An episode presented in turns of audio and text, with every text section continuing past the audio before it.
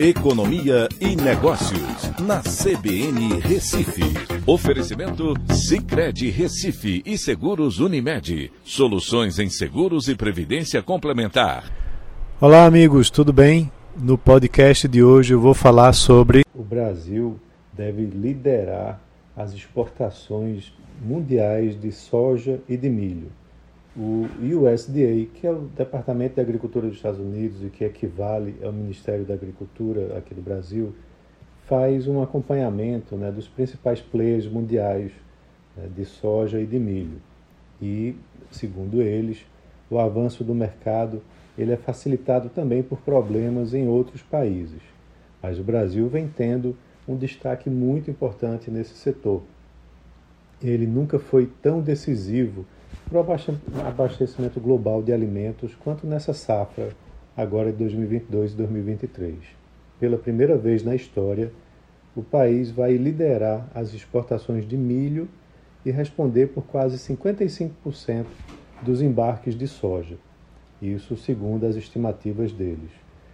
E também, principalmente, por conta de colheitas maiores esse ano, os grãos brasileiros estão ocupando o espaço que é deixado pelos produtores americanos, argentinos e ucranianos, onde as vendas desses países diminuíram devido a problemas climáticos e também geopolíticos.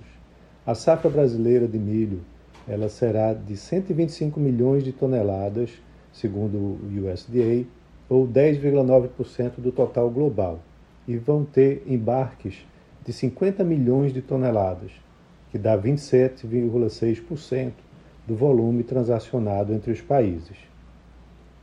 Já no caso da soja, se confirmadas as projeções, o Brasil, com 92 milhões de toneladas, responderá por uma fatia recorde de 54,9% das exportações mundiais de soja em grão em 2022 e 2023.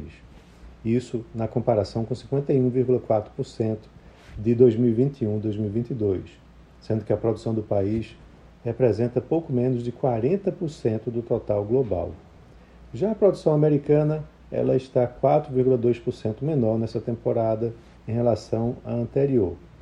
E quando você se compara também com a Ucrânia, ela vai ter uma redução das suas exportações por conta do conflito que vem se arrastando por lá. E na Argentina, uma forte seca vai reduzir a colheita de milho do país para algo em torno de 47 milhões de toneladas em relação às 49 milhões de 2021 e 2022. Então é isso, o Brasil vem se destacando cada vez mais, hoje com um PIB do agronegócio que sozinho responde por todo o PIB da Argentina. Então é isso, um abraço a todos e até a próxima.